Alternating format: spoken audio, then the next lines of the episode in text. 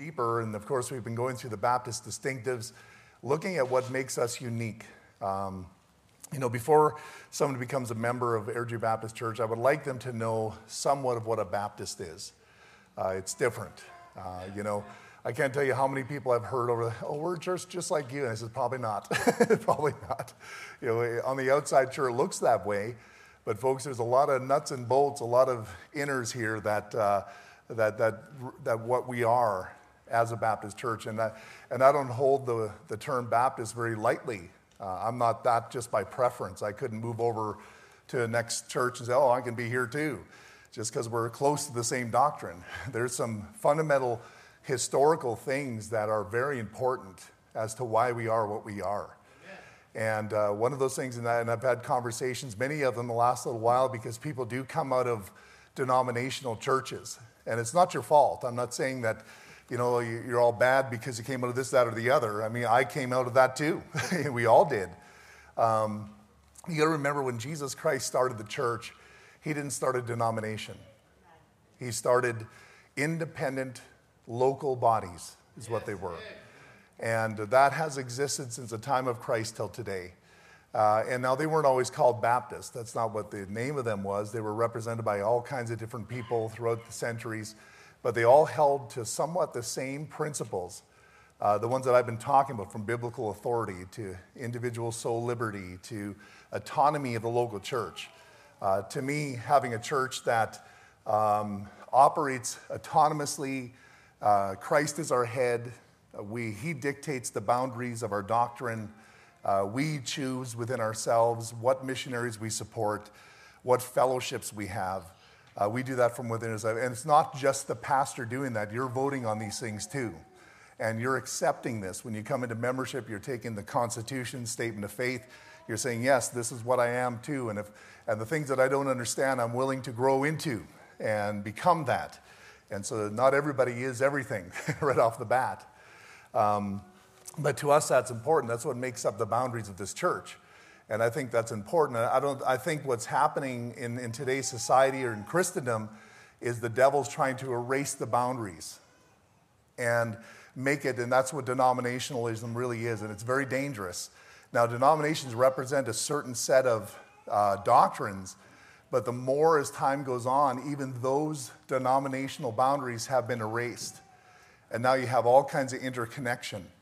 Uh, you know, uh, I'm all for uh, evangelists, and I'm for people going out there, but that's one of the hardest things to maintain if you're an evangelist to go out there and maintain your boundaries because you're operating almost independently of an independent church and you, you got to be careful, you know. And so it's always good if you're an evangelist to be underneath, well, I mean, that's scriptural, to be underneath a local New Testament church that dictates the boundaries of your doctrine. Otherwise, what you can end up doing is wherever you go, you're going to start just bending just a little bit here and there to fit uh, the context of your clientele, I guess you could call it, you know, of the churches that you want to preach in. Uh, that, that, that has become very real in men like Billy Graham. Uh, now, Billy Graham, I, uh, I can listen to the guy preach. I got no problem with that other than listening to his Bible version, you know. But I, can, I have no problem hearing a message, and, and a lot of it is, is sound as far as the doctrinal points that he makes. But you got to remember something when he gives that invitation at these revivals, you have people from all different denominations represented there. And if these people come from a Catholic background, they'll send them to a Catholic priest to take them the rest of the way. And so that's not the way God designed it. We're supposed to bring them out of the darkness into the light. And so, with a local New Testament church, and the, being an evangelist within this context, what you're going to do is you're going to bring them into your boundary, into your doctrinal standard, you know, and it's not loosey goosey. you know, I've had people come in knowing what we are, and we make it very clear we're not ashamed of that. You go to our website, you can see our doctrinal state, statement of faith, and it's very open. You can just read it. First thing we are is we believe in biblical authority, and uh, and we, we talk about in there how we'll only use the King James Bible. That's, that's our position because we believe the King James Bible is without error. Uh, but the rest of them are. So if you walk in here with one, you, you can't put pressure on us. Well, you know, no. I mean, we already told you what we are. That's the uniqueness of who we are. Uh, you know, we, we've got music standards here. We're not going to bend on those things. And I've had people try right from the start of this church. Wow, what's wrong with this? This really blessed me. And uh, I'm not going to sit here and, and judge your past or what's been blessed in your life or what. That, that's really not what I'm concerned about. But uh, all I want you to know is we have certain boundaries we've set, and we're going to stay there, you know. And if anything, we need to tighten, not loosen. And so uh, that, that's kind of where we're at. And a lot of these folks, I tell them, you need to understand there's a reason why you walked in this door. And most of them say, yeah, well, it's because you teach passionately the Word of God. I said, if I would do the things that you want me to do, the thing that you love about us most would stop. And that's why you're leaving where you're, you're at, because it stopped there. And so you need to understand there's certain ways to maintain biblical integrity, and, and all these things in, in relation to separation have to do with that. we, we talked about that last week, how that with prevalent separation, even, even God in His creation revealed to us aspects of separation. And He said, It's good. He divided the light from the darkness. And the Bible said it was good. It was very good that He did that. Amen. And so, right from the start, He's representing separation. Now, we don't like that. We just want everybody to get along. But, folks, unity cannot be maintained outside of truth. That's the only way we can become one is in the truth of the scripture. And so, if, if we want unity for the sake of unity, you'll have to compromise the Bible. And we're not going to do that. So, what that means is someone will come in and they won't stay, you know, because they want unity at the expense of truth sometimes, at the expense of our standard, at the expense of the separation. But we need to separate because the, the Lord, in order for us to be a light to the world, we have to divide from the darkness. Otherwise, we won't be effective in reaching people. And so there's enough darkness in us that we've got the rest of our lives to deal with it.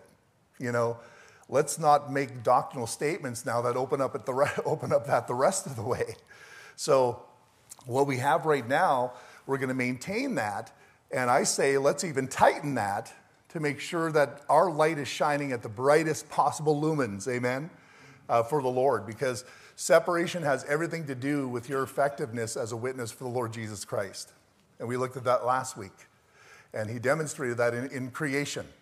The only way that light became different than darkness is the Lord divided it. and, and we have to divide too. And the problem is that when your idea is different than my idea, where your idea of darkness is different than my idea of darkness. Well, we as a congregation have decided what we call darkness and that will have to be abided by in the house of God. And that's been since the time of Jesus. Every local church decides.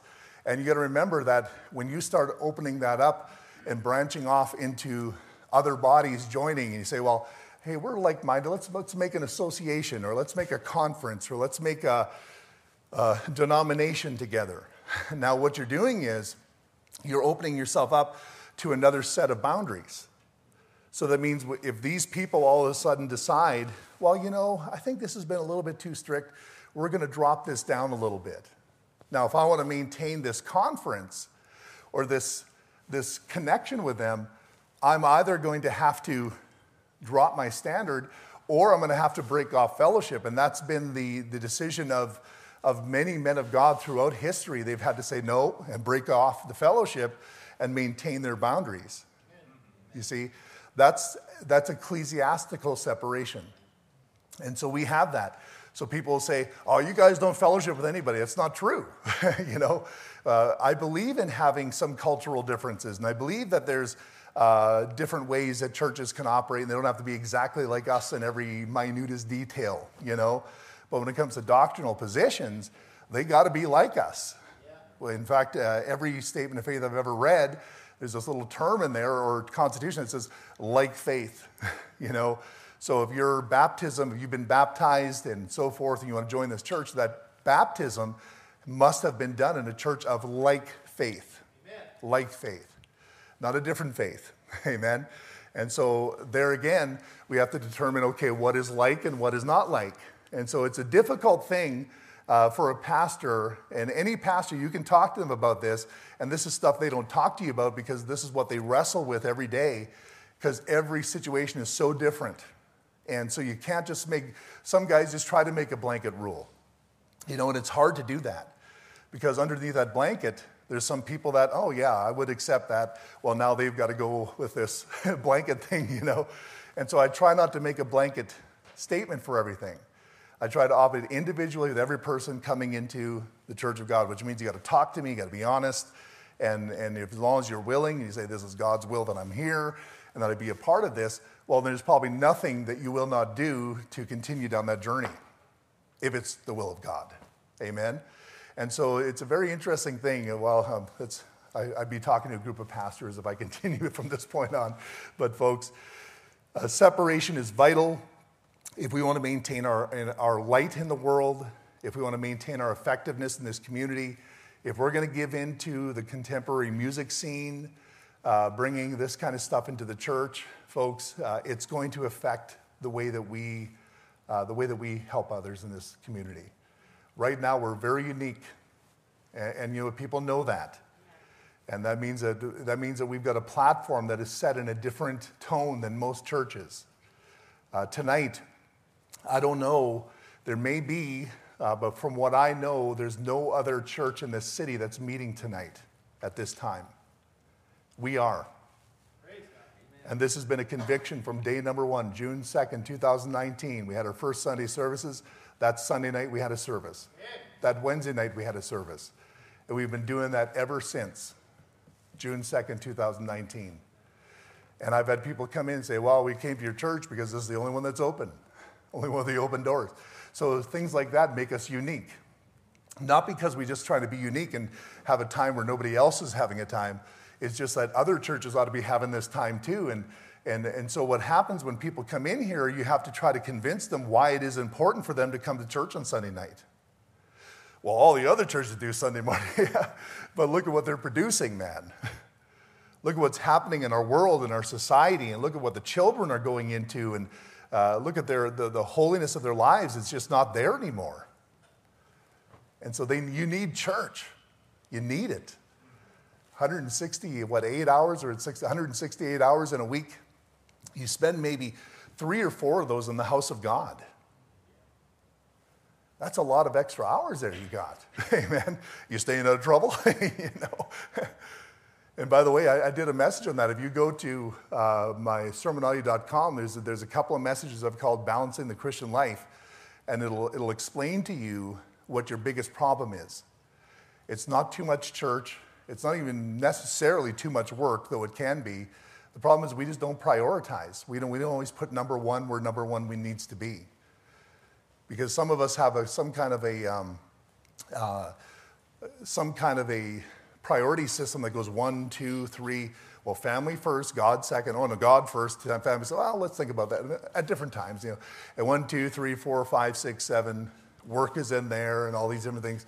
That's not. That's not scriptural. You know what scriptural is? Number one all the time, at the right time. Yeah. So right now, tonight, you went to number one.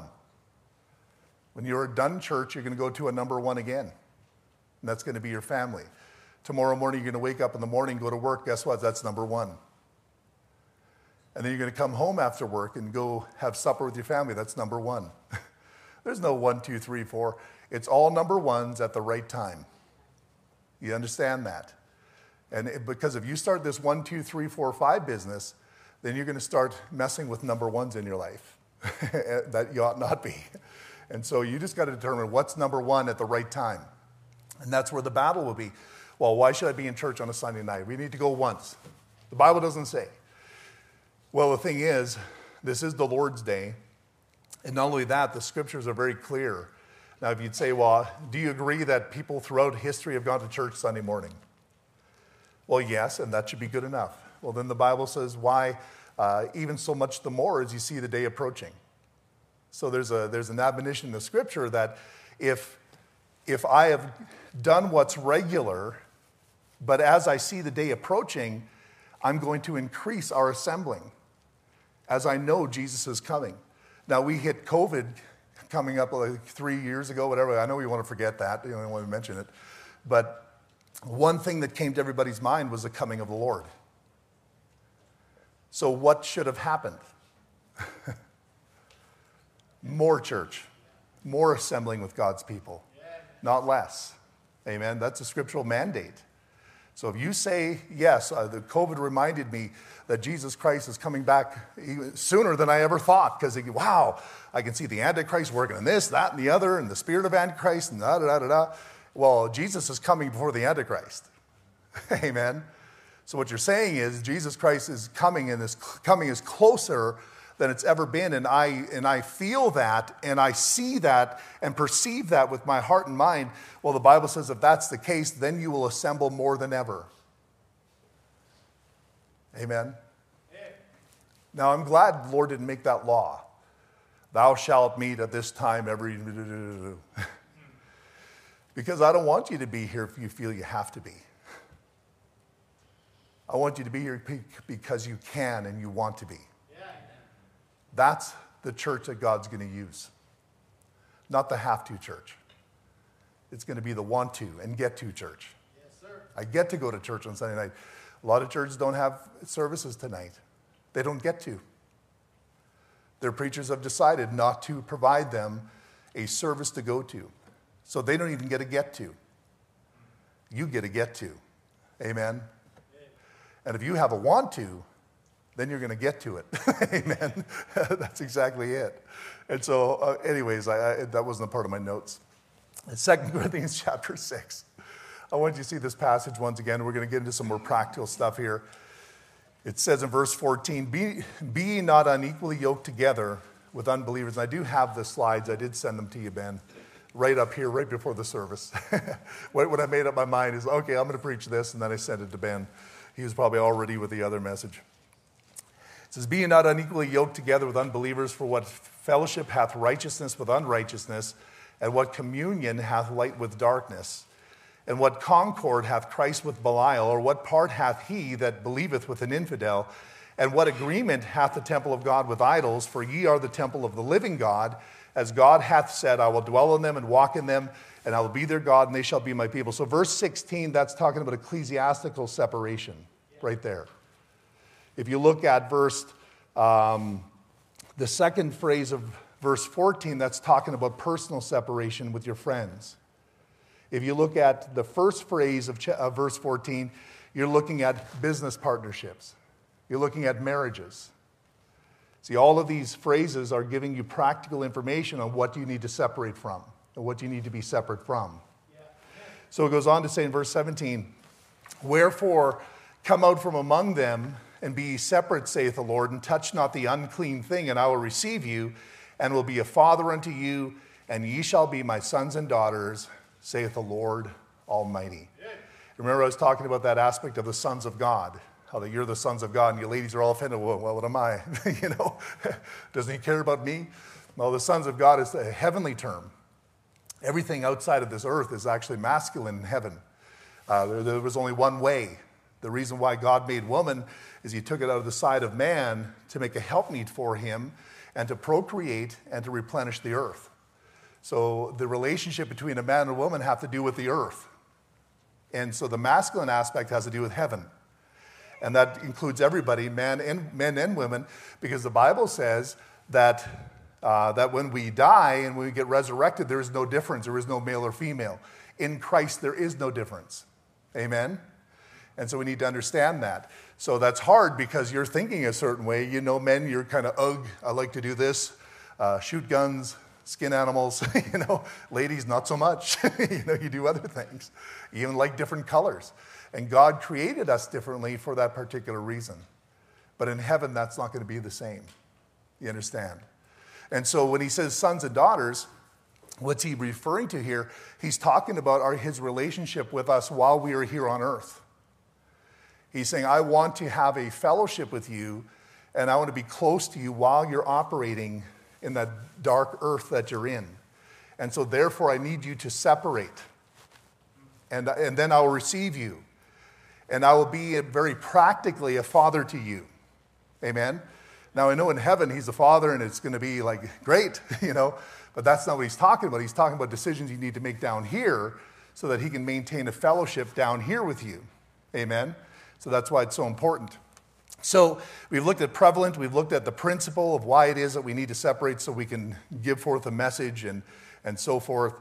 And it's amazing what's happening today um, with people, even within churches. Uh, someone asked me this morning, what's the difference between lordship salvation and free grace? It was, uh, uh, we had a good conversation about that. And uh, free grace really says if you talk about sins and so forth while you're telling someone to get saved, somehow you're causing them to work to get to heaven. So free grace is even you go live like the devil, it doesn't really matter. you know, as long as you just pray and receive Jesus. But as but we know that if we pray to receive Jesus, has a lot to do with our acknowledgement of our sinfulness. And that's what Jesus dealt with on the cross. So it's not like you can change. You, I mean, you're not going to change to go to heaven. You're not going to change to get saved. You're, you're a sinner, but you're coming to Him as you are, but you're coming to Him to change.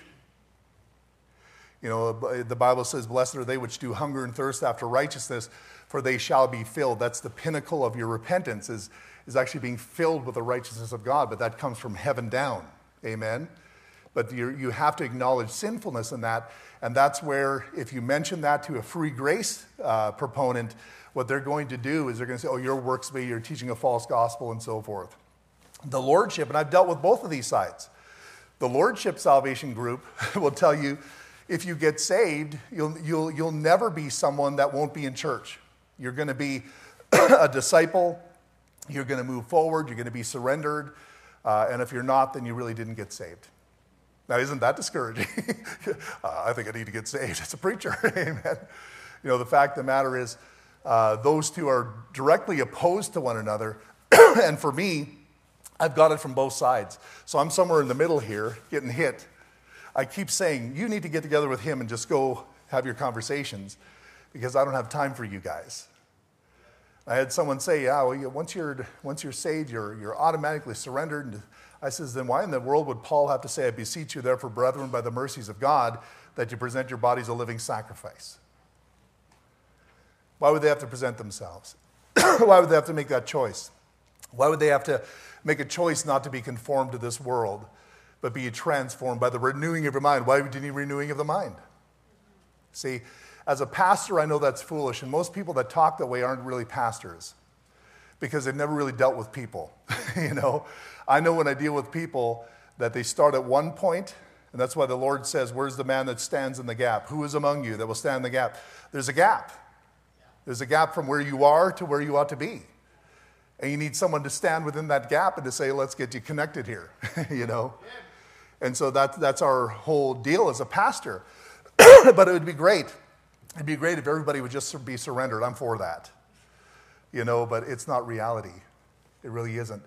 So I, I don't believe in lordship salvation. I don't believe the, the tenets of the free grace uh, gospel presentation and so forth but I also don't believe that you tell somebody that you got to repent of your sins as far as you got to stop sinning in order to get saved. Because it's impossible. You're a sinner. I mean, you're, it's like a dog barks because he's a dog. You're going to keep barking. And nothing's going to change until Jesus Christ comes in. but there has to be an acknowledgement Lord, I'm barking all the time. And you said not to bark, and I've been barking.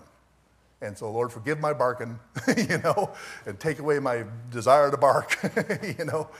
It's inside of you. You can't, you can't force a change. It's a mind renewal process. And you have to be saved for that to take place because you know that He starts from the inside and He works out.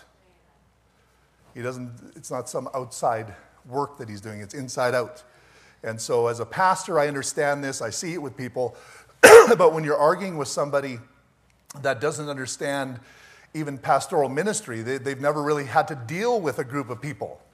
They're just sitting from their armchair, reading their, uh, watching their YouTube videos and their articles, thinking that they're helping the world. and sorry, until you get involved with ministry, until you deal with people, you'll not truly understand why the Bible says the things that it says. Yeah, amen. amen. And so, anyways, Excuse me, got a little cough here. And so there's a difference between the lost and the saved. And we need to get that out of our brain, that, that settled in our minds right off the bat here. If somebody is lost in your life, they're not like you. You are different. You're a new creature. They are not. John 8, verse 39 says this They answered and said unto him, Abraham is our father. Jesus saith unto them, If you were Abraham's children, you would do the works of Abraham. Yeah, but now you seek to kill me, a man that hath told you the truth, which I have heard of God. This did not Abraham. so I love that. It's, I wonder if he had a little smirk on his face at that point. He says, If you were a child of Abraham, you would do the works of Abraham. But what you're doing is you're trying to kill me. Now, Abraham's my friend. I know him personally.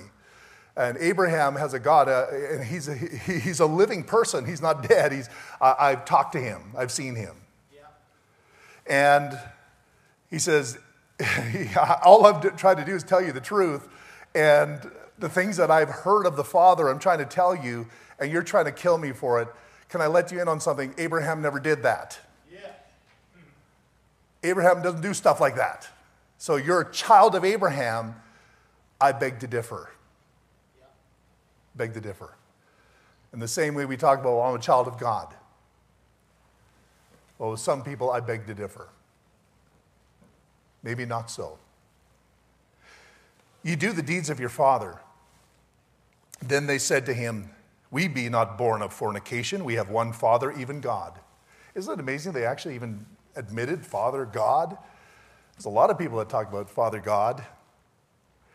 Then it says, Jesus said unto them, If God were your Father, ye would love me, for I proceeded forth and came from God. Neither I came of myself, but he sent me. Why do you not understand my speech? I mean, I mean, we right now we're listening. I understand that completely what he's trying to say here. Even because ye cannot hear my word. You, you can't even comprehend what I'm telling you right now. Ye are of your father the devil, and the lusts of your father ye will do. He was a murderer from the beginning and abode not in the truth, because there is no truth in him. When he speaketh a lie, he speaketh of his own, for he is a liar and the father of it. And because I tell you the truth, you believe me not. Wow. I mean, what a conversation. I mean, they had everything they needed right in that conversation to really say, okay, maybe I'm not on the right track here talking to the Messiah. Can you imagine staying in their sins and meeting God one day and Him calling up this conversation? you can't say, I didn't try to warn you. I told you directly you're, you're of fa- your father, the devil. Why didn't you try to be adopted that day? Why didn't you say, No, I don't want to be a child of the devil, I want to be a child of God? But no, they didn't. They went on in their sin Ephesians 2 2 says, Where in time past he walked according to the course of this world, according to the prince of the power of the air, the spirit that now worketh in the children of disobedience. There's a spirit that works within children of disobedience. You know, it's interesting. I had one of our church folks, we were out for lunch last, a uh, couple of weeks ago, and um, just talking about spiritual things, about his family and different things like that. And the waitress there, you know, we were just being friendly like we always are, and, you know, and, uh, and she said, Oh, who are you guys? I've never seen you here before. And, oh, you should come to the karaoke bar. And I'm just, okay. How do I respond to this? You know, come and drink and have some fun. I says, Well, I can't do that. Why not? He says, Well, I'm a Christian. I can't do that. Well, she said, Christians drink. And I says, They shouldn't. Yeah. they shouldn't. I just figured, You're going to come to my face and try to drag me into a place that is destroying people's lives, you need to hear something here. You know, oh, no, no, I love tequila. She started talking about tequila. I said, wow, you know. See, the lusts of your father you will do. Yeah. The longings of your father you will do. You know, you may not think you're the greatest Christian in the world, but I guarantee you this if you're saved, you've got a longing in your heart to do the right thing. You're saying, Lord, I got a bunch of garbage I need to sort through sometimes, and I need your help. It doesn't mean you're not saved, it just means you're in the process of this mind renewal. In, it's a progressive sanctification. But if your lusts are good to go to the karaoke bar and to get drunk, well, then I would say what Jesus said. You, you know, that's not, that's not the way child of God would behave. There's no Christian that ought to be there. No, sir. Now they'll talk about God. They may even mention Jesus every now and then, but that doesn't mean they're saved. There's a difference between the saved and the lost. Amen? Saved people will recognize the truth. Lost people don't recognize the truth. The Bible says in Romans 8:15, "For you have not received the spirit of bondage again to fear, but you've received the spirit of adoption, whereby we cry, Abba, Father." We have a relationship with God that's far different than the world's relationship with God. And you know that. You know that you've been close to Him. You know that you've talked to Him like a, like a dad sometimes. You know that in your trouble and when things come down on you, that you know that He's there. You know that He cares about you.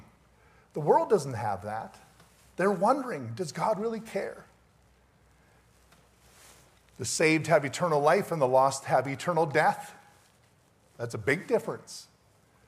1 John 5:11 and this is the record that God hath given to us eternal life and this life is in his son he that hath the son hath life and he that hath not the son of God hath not life two groups of people on the planet those that have the son those that don't and there's a big difference between those two groups amen do you have the son do you have you received Christ well you're in a different category than the world you're different uh, Proverbs 12 28 says, In the way of righteousness is life, and the pathway thereof there is no death. Wow. John 5 24, Verily I say unto you, he that heareth my word and believeth on him that sent me hath everlasting life, and shall not come into condemnation, but is passed from death unto life. That is, by the way, that is a, the past tense. You've already passed from death to life you have no death. Well, you say, well, yeah, but I've had saved people that, that died and we had a funeral. but my friend, that's not death. That's just, a, that's just the, the shallow top part of death. That's just the physical aspect. Your body is going to be gone one way or another. Whether it happens that way or whether he changes it in the twinkling of an eye, uh, you're not going to take this old thing to heaven. Amen? And so the fact of the matter is, he says, You've already passed from death into life. You know, grave, where is your victory? Death, where is your sting? It's gone, it's been defeated. I mean, if you as a child of God are, are scared of death, well, maybe you're scared of the dying process and you're scared of what pain you have to go through, and I get it. But you're not afraid of what's going to happen after you draw your last breath. You know where you're going, you've already passed over. Your spirit's already in the heavenlies. You're already seated with Him, the Bible says, in the heavenlies. That is completely different than a lost person. Amen? The saved have the power to live holy, and while the lost don't have that power. In Romans 6 1, 8, 1 to 8, it says, What shall we say then? Shall we continue in sin that grace may abound? God forbid, how shall we that are dead to sin live any longer therein? Know ye not that so many of us were baptized into Jesus Christ, were baptized into his death? Therefore, we are buried with him by baptism into death, that like as Christ was raised up from the dead by the glory of the Father, even so we also should walk in newness of life. And that's why when we, when we picture that in the tank, I will say things like that. So buried in the likeness of his death, raised in the likeness of his resurrection, or raised to walk in newness of life. I'll say things like that. This is an, an outward testimony of that inward truth. Yeah. Amen. For if we've been planted together in the likeness of his death, we shall be also in the likeness of his resurrection. So it's talking about the time where you got saved, you were placed into the death of Christ. That's a past tense term. That's already taken place for you. So the Father saw you in Christ at the cross of Calvary 2,000 years ago. In fact, He saw everyone that would ever be saved in His Son that day. Yeah. It's an amazing thing. Well, how could he not? He's God, according to his foreknowledge. He understands. It's not Calvinism. He chose you to be like Christ, predestined you according to his foreknowledge, because he knew. He knew you would receive Christ, and so immediately he says, I'm, I'm with you now. Like I said this morning, you know, he was with me my whole life because he knew I would receive his son. He was watching over, he was directing me, you know, in, in a way for good, not for bad. but someone that is uh, lost and never will get saved, I, I, I don't know exactly how the Lord operates in a situation like that, but I'm sure it's different than the way he operates with someone that he knows is going to receive his son. And that's how a Pharaoh becomes a tool in the hands of God. He says, I know you're, you're reprobate. So, what I'm going to do is I'm going to use you to help the people that aren't reprobate because there's no helping you. He became a tool in the hands of God. But not because God determined him to be evil, it's because he determined himself to be evil. And when you look at that passage, the first time this heart was hardened, it wasn't that God hardened it, he hardened it himself. Then all of a sudden after that, God, then it says, but God hardened his heart. See, if you choose to harden your heart, you're giving permission for God to continue to harden your heart. And that's what he did with Pharaoh. And so we can live holy, the lost cannot. Knowing this, that our old man is crucified with him, that the body of sin might be destroyed, that henceforth we should not serve sin. For he that is dead is freed from sin. So if you've been placed into the death of Christ at the cross of Calvary, your flesh has been put to death. That's why you can say, I'm crucified with Christ. Nevertheless, I live, but, but yet not I, but Christ liveth in me. so now, that, now I'm living a different life because I've been placed into him. So now the problem is this I'm still with this corrupt mind. Ultimately, at the end of all this, I'm going to experience the exact a plan that God had for that, that interaction there. Where I'm going to be, I was placed into his death, my sin was dealt with, it was paid for, it was buried, and then I'll be raised again in newness of life. Amen? That's guaranteed for you. and what you are at the end of all of that is, is a perfect person that looks a lot like Jesus. That's the whole plan for you. That's the whole purpose. That's the whole process that he has. Amen. Our problem is right now. Our problem is, well, we still got this stinking thinking, you know, we're working through this. And so uh, sometimes our practical thinking isn't in Christ, even though we are. Amen? Because it's still connected with sin. So it says, now if we be dead with Christ, we believe that we should also live with him. And so basically, you as a child of God, you can choose not to live a lifestyle of sin. Now, you're going to make mistakes, you're going to blow it sometimes. Sometimes you'll do it even unknowingly. You'll say words and say, oh man, I shouldn't have said that. because you're, you're dealing with a cursed mind. There's a, the curse is in your mind, the curse is in your body. The only part of you that isn't cursed is your spirit, which is indwelt by the Spirit of God and sealed unto the day of redemption but He wants to work through you. He wants to penetrate your soul. He wants to control your, your thinking. He wants to uh, control your decisions. Amen? But you have to submit to that. You have to yield, and that's the key word in Romans chapter 6 is yield yourself. Well, we're not a bunch of yielders. We like to take control. We want to be the ones in the driver's seat. God, tell me where to go and I'll go. He says, No, yield to me and I'll take you there. Amen. We, don't, we were rebels at heart in our old nature. The saved can love God, the lost can't. Hereby perceive we the love of God because he laid down his life for us, and we ought to lay down our lives for the brethren. If there's anybody that understands giving up their life for someone else, it should be a child of God that has seen and understood and perceived what Christ has done for us. So if we're not doing that, we are so off with our example that's been set for us. But the world doesn't even have that. They don't even understand Christ. They don't understand his death. They don't see that demonstration that we see. They don't see and perceive how that he laid down his life and how that, but God commended his love toward us and that while we were yet sinners, Christ died for us. While we were yet sinners, Christ died for us. That's why in Romans 5 it says, peradventure, even for a good man, some would even die. I mean, well, that's a good guy. He's worth dying for. But God commended his love toward us, in that while we are yet sinners, he died for us. He gave the comparison of how man operates, how we look at the, the value of a person before we sacrifice. And God says, That's not the way I look. I look at you and I say, I want to sacrifice for you, even though you're a dirty, rotten sinner. That's how much I love you. Amen? So we, we can understand that as a child of God, the lost can't.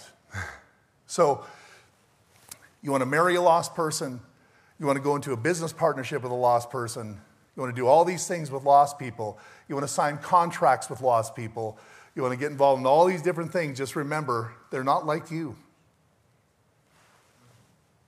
You understand that?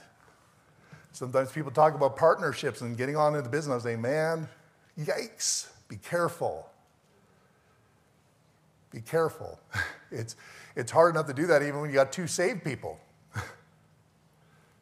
Never mind a lost and a saved. That's, my, that's an unequal yoke according to the scripture. And so let me just move on here. so, unequal yokes. The Bible says yoke, that we ought not yoke together with unbelievers. Right there in 2 Corinthians chapter 6. To yoke is to join in company as a friend, companion, partner, or confederate, as to associate others with us in business or in enterprise. Be ye not unequally yoked with unbelievers. So, what that principle is going to do, it's going to help you maintain a separation in your business dealings. Sure, you have to work for a lost person, but you still have the freedom, if they're going to make some bad decisions, you can walk out and not lose your shirt over it. Amen? Because how are you going to do that? Who's going to make these decisions based upon Bible principles in your business? Well, my business has nothing to do with the Bible. That is a problem because you're not just a businessman, you're a Christian businessman. So if you're going to partner with a lost person, you cannot be a Christian businessman. You can be a businessman, but you surely aren't a Christian one. Because if you were a Christian one, then you'd be able to operate that business according to Christian principles, but you can't. Because the lost person saying, hey, hold on there. Here you say, well, I'd like to give 10% of our, our, our profits to the Lord. you get enough of that when you go to your accountant every year. Why are you giving so much? you know? They don't understand that. But that's Christian principle. Now, not that you would do that. I don't know how many businessmen that actually do that, but the fact of the matter is, you wouldn't be able to do that. You're being held by the principles of the lost person. You understand? It's an unequal yoke. You can't pull the, you can't pull the plow in a straight row. One day it's going to pull this way, one day that way. And you're going to have a row like this. We're going to try throwing seed down. And we can say, okay, where's that row again? and you're not going to be productive. And so, one of the things you want to do in your business, you want to be productive, unless you're going into business to fail. And part of your success in business is not just how hard you work, even though that does have a big impact. You want God's blessing on it to bring it past just the normal principles of hard work, and you want a supernatural effect happening in your business. Amen? And that's beyond just the hard work, but God does reward hard work, by the way, even if you're lost. He rewards that. God illustrates the point in Deuteronomy 22 9. It says, Thou shalt not sow thy vineyard with divers seeds, lest the fruit of that seed which thou hast sown and the fruit of thy vineyard be defiled. Thou shalt not plow with an ox and an ass together. So he's giving you that demonstration. Now, you can hold that law very strictly and say, okay, when we go farming, we're not going to, you know, that's fine. You don't put the donkey with the, you know, with the uh, with the ox. That's fine. Uh, nobody would do that anyways because it's just a foolish thing. But we got to take that further. There's a spiritual principle involved here. And that's why I said there's a difference between the lost and the saved. Now you're trying to put a yoke on an ox. They're not like you. How do you expect to, to pull a straight row? It's not going to happen. Amen. And so the ox and the ass is an unnatural yoke. They would be in disagreement and continually contentious, thereby not profiting in their labor. The ox represents service or work. The divers seed represents or brings divers crops. If bad seed is sown among the good, it will defile the, feed, uh, the field. You will not get a pure crop for years to come if you start throwing the wrong seed on the field. Amen? I always say this all the time as a child of God, you're always sowing seeds. and you're always in control of what kind of seeds you're going to sow. But now you get into partnership with a different field. Hey, come help me sow some seeds. But this person can't sow the seeds that you have. You've got seeds that have been given to you by God Himself, and you're sowing them out and you're trying to get this wonderful crop. And all He has is what naturally can be produced by man, and I'm going to sow these seeds. And now you're mixing them together. It's not going to be profitable, it's going to defile your whole field. So even the good that you're trying to do is going to be overpowered by the bad that's going into it. Amen? So, business partnerships. You got to think about this. This is a very powerful scripture, and I'll, I'll, be done real quick here. Like, but the, the labor of the lost does not please God. Now, does God reward hard work? Yes. I mean, there's a certain law in place, just like the law of gravity. If you put effort into something, something's going to come out of that. If you sit down all day, nothing happens. Amen. You're not going to make money.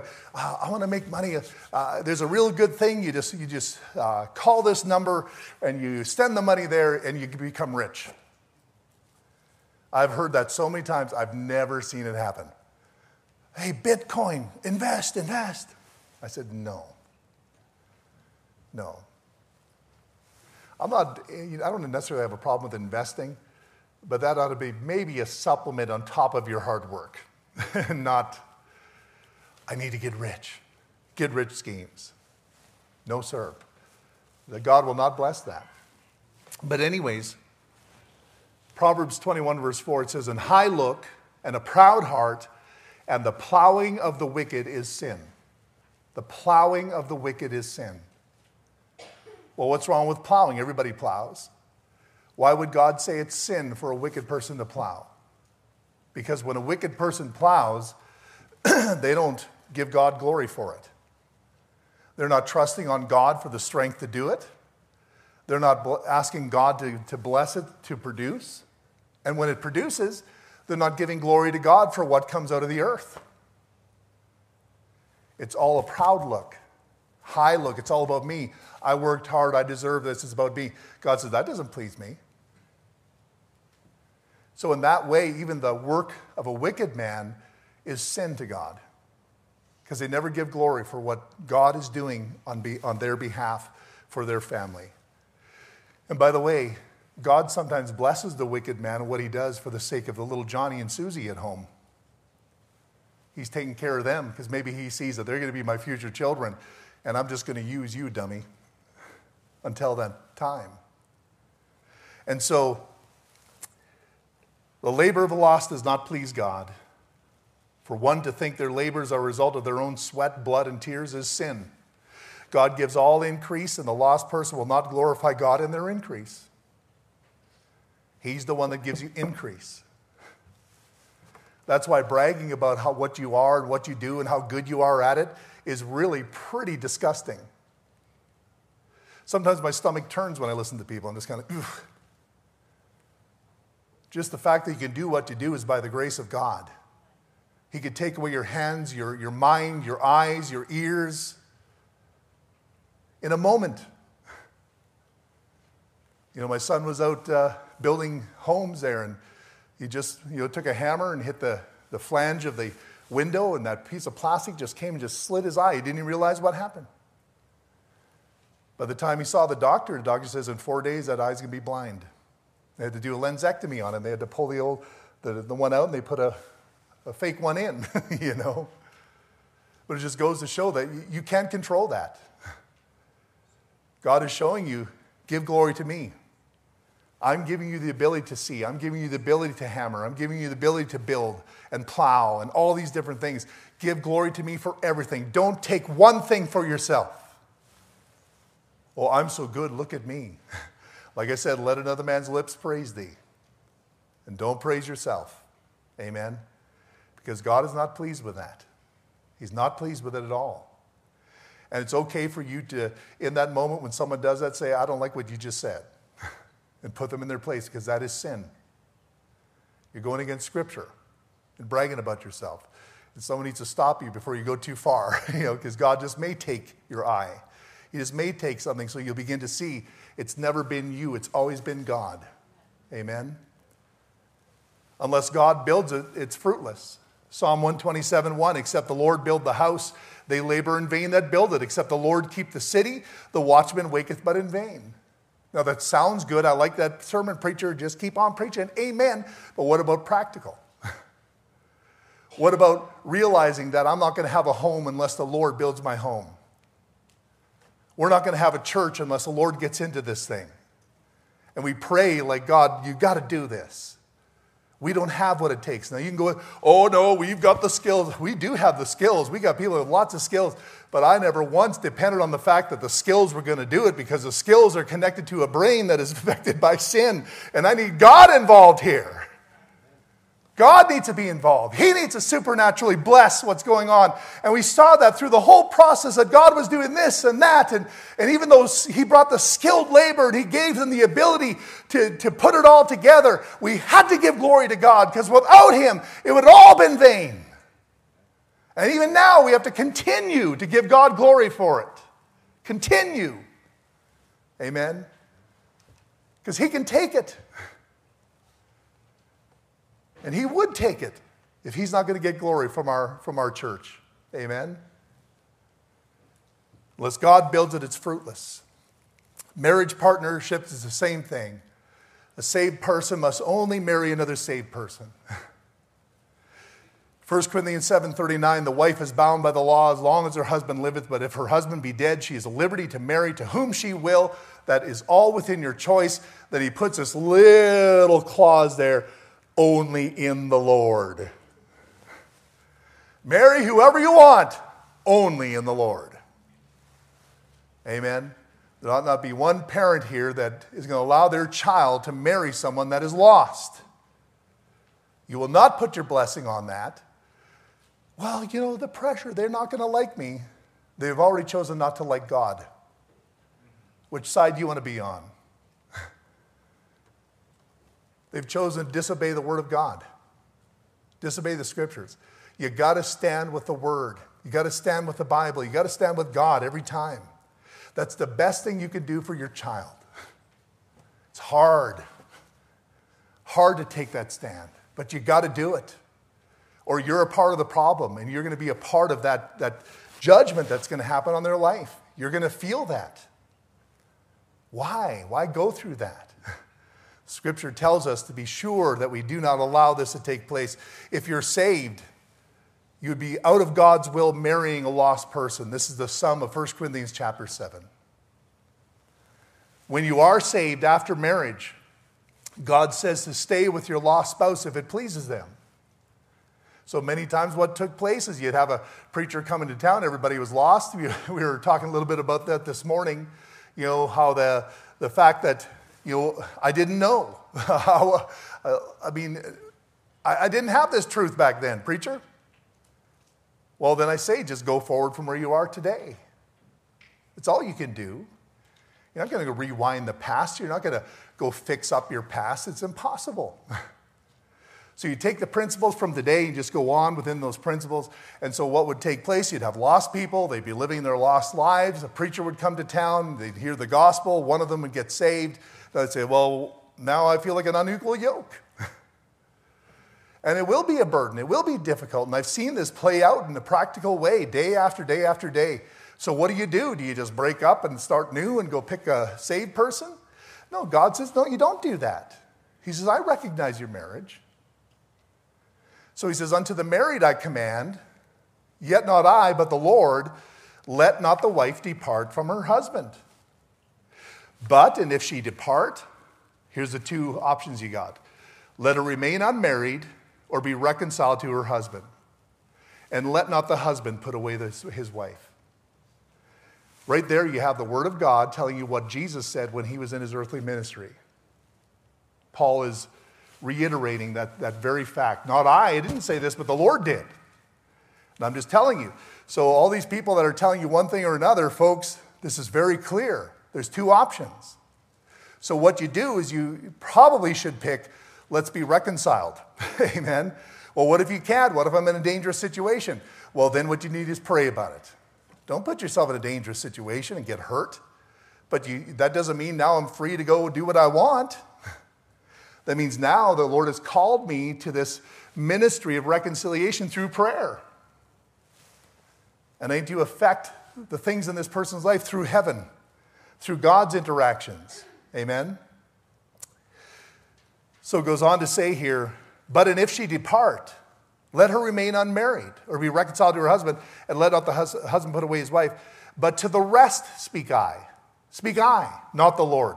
Now, he's not saying this is less important, but what he's saying is this is additional revelation that I'm telling you right now. The Lord didn't touch this aspect of marriage. But as the Holy Ghost is leading me, I'm now giving you the inspired word of God. This is what he says If any brother hath a wife that believeth not, and she be pleased to dwell with him, let him not put her away. And the woman which hath an husband that believeth not, if he be pleased to dwell with her, let her not leave him. For the unbelieving husband is sanctified by the wife, and the unbelieving wife is sanctified by the husband. Else were your children unclean, but now are they holy. But if the unbelieving depart, let him depart. What does that mean? That means if you're in a situation where the unbeliever says, I will have no part of the Christian life, you will not have that Bible in this house. You will not follow God here. You will not pray. You will not do this. And you say, Well, this is what I'm called to do. I have my first priority, and that's to love God with all of my heart. You're not being, uh, you're not being uh, harsh. You're not being you know, critical. You're just saying from a heart, a saved heart, saying, No, I can't. This is who I am. I'm a new creature in Christ. You can't tell me to turn that off. You can't turn it off. Well, then the unbeliever says, Well, then I'm going to leave. There's nothing you can do about that. Just let him depart. Amen. Now, goes on to say this But if the unbelieving depart, let him depart. A brother or sister is not under bondage in such cases but God hath called us peace. What does it mean not to be under bondage? Oh, by the way, is your, married bo- is your marriage bondage? oh, yeah, I'm in bondage today. I'm married. No, that's not what it means by bondage. What bondage is, is your obligation and responsibility to serve your husband or wife. So, what it means is, if this, your husband departs from you and he's an unbeliever and he leaves you, you don't have to go knock on his door to go pick up his laundry. You've just left off. He said he's on his own. Now you take care of yourself, you take care of your family. Amen? And we fall back to the principles that we heard at the beginning. If this happens, let him remain unmarried or be reconciled unto the husband. It doesn't also change that qualification there. Amen? And so, for what knowest thou, O wife, whether thou shalt save thy husband? Or how knowest thou, O man, whether thou shalt save thy wife? But as God hath distributed to every man, as the Lord hath called everyone, so let him walk, and so ordain I in all churches. Is any man called being circumcised? Let him not be uncircumcised. If a man called in uncircumcision, let him not be circumcised. Circumcision is nothing, and uncircumcision is nothing, but the keeping of the commandments of God. Let every man abide in the same calling wherein he was called. What that means is, what he's giving you examples there. He's saying, if this is where the Lord found you in this situation, you ought to become content in that situation and continue on. Well, I didn't know, preacher. From where you are, just continue on. There's nothing, you don't have to feel bad about your past. You don't have to feel, oh, well, now I blew my life. No, God's got a great purpose for you. You've got a great plan for your life. You just need to focus on Him and keep going forward for the Lord. Amen because everybody is found at a different time of life. You know, it's a blessing if you grew up in a home where your mother or father had Christian principles, they taught you uh, the qualifications of marriage, they taught you who the best person to marry would be, and all those things that they ought to be. That'd be great if, if that's what you had. But that's not everybody's situation. Sometimes we make all kinds of decisions before the Lord comes in our life. Well, now I'm saved, my husband's lost. Go forward. Well, now my husband doesn't want to stay with me because I'm saved. Go forward. Keep going forward. From where you are, wherever, wherever you are found, Wherever the light has come to you, just keep acting on the light and keep going forward. He doesn't want you to live your life in turmoil. He wants you to live in peace. He's called you to peace, the Bible says. So you don't put yourself in a situation so you're going to be struggling every day in this contentious atmosphere where you can't even have peace in your life. God wants you to have peace. Wherever you are, just go forward. You understand that? That's scriptural principle. And so you have separation. You have to say, okay, only marrying the Lord. well, what happens if I didn't marry in the Lord? Well, then he says there's principles to deal with that. Operate within the principles of God. Wherever you are, find the principles, go forward from that point. Believe them. And be careful because in your heart, your flesh wants to get involved. Well, you know, my situation is like, well, if you're going to start operating outside of God's principle, you're probably going to get yourself into a situation that's similar to the one you just came out of. Because the Lord's saying, You haven't learned your lesson yet? He doesn't want you to live like that. He wants you to live in peace. Amen. And in, in, in, doing that, ladies, remember this. If you're in a situation, or men, you're in a situation where your spouse is not saved, and they're okay for you to go to church and read your Bible and teach, bring your kids to Sunday school and all those things that you want to do, just maintain that. Because the Bible says, likewise, ye wives, be in subjection to your own husbands, that any, if any obeyed not the word, they also may, without the word, be won by the conversation of the wives. So you have a powerful testimony in his life where even if they will not receive or allow you to talk to them about the Bible, your life becomes the Bible to them. That's what it says right there. It says, while they behold your chaste conversation or your lifestyle coupled with fear whose adorning, let it not be the outward adorning of the plaiting of the hair and the wearing of gold or on the putting of apparel. So it's not saying there, now some preachers will take this and say, okay, now we're going to make a rule about adorning of the plaiting the hair. Now we're going to make a rule about wearing gold. That's not what it's saying. It's saying don't allow those exterior things to be the things you use to make an impact in your husband's life. That's a context right there. It says, but let it be the hidden man of the heart in that which is not corruptible, even the ornament of a meek and quiet spirit, which is in the sight of God of great price. So now you could be used by the Lord to win your lost husband or your lost wife by having the right kind of heart. But says, let it not be the outward, because if you're going to let it be the outward, then you won't let it be the inward. But if you let it be the inward, then it's not going to be the outward. Now you remember a lost person, where's their focus? Outward. And the temptation is for you to fall into the trap of just giving yourself outwardly to this person, not making a difference in their life. They don't even know what they need until all of a sudden they see it because it's, it's not normal to them, it's not natural to them to see the meek and quiet spirit in a person's heart, especially when they know they've been treating you a certain way. And when you respond with meekness, what is meekness?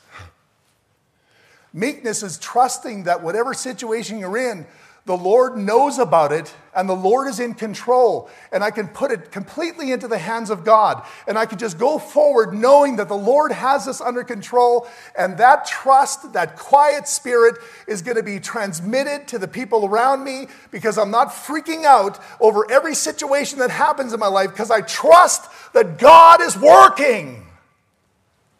That's meekness. Amen.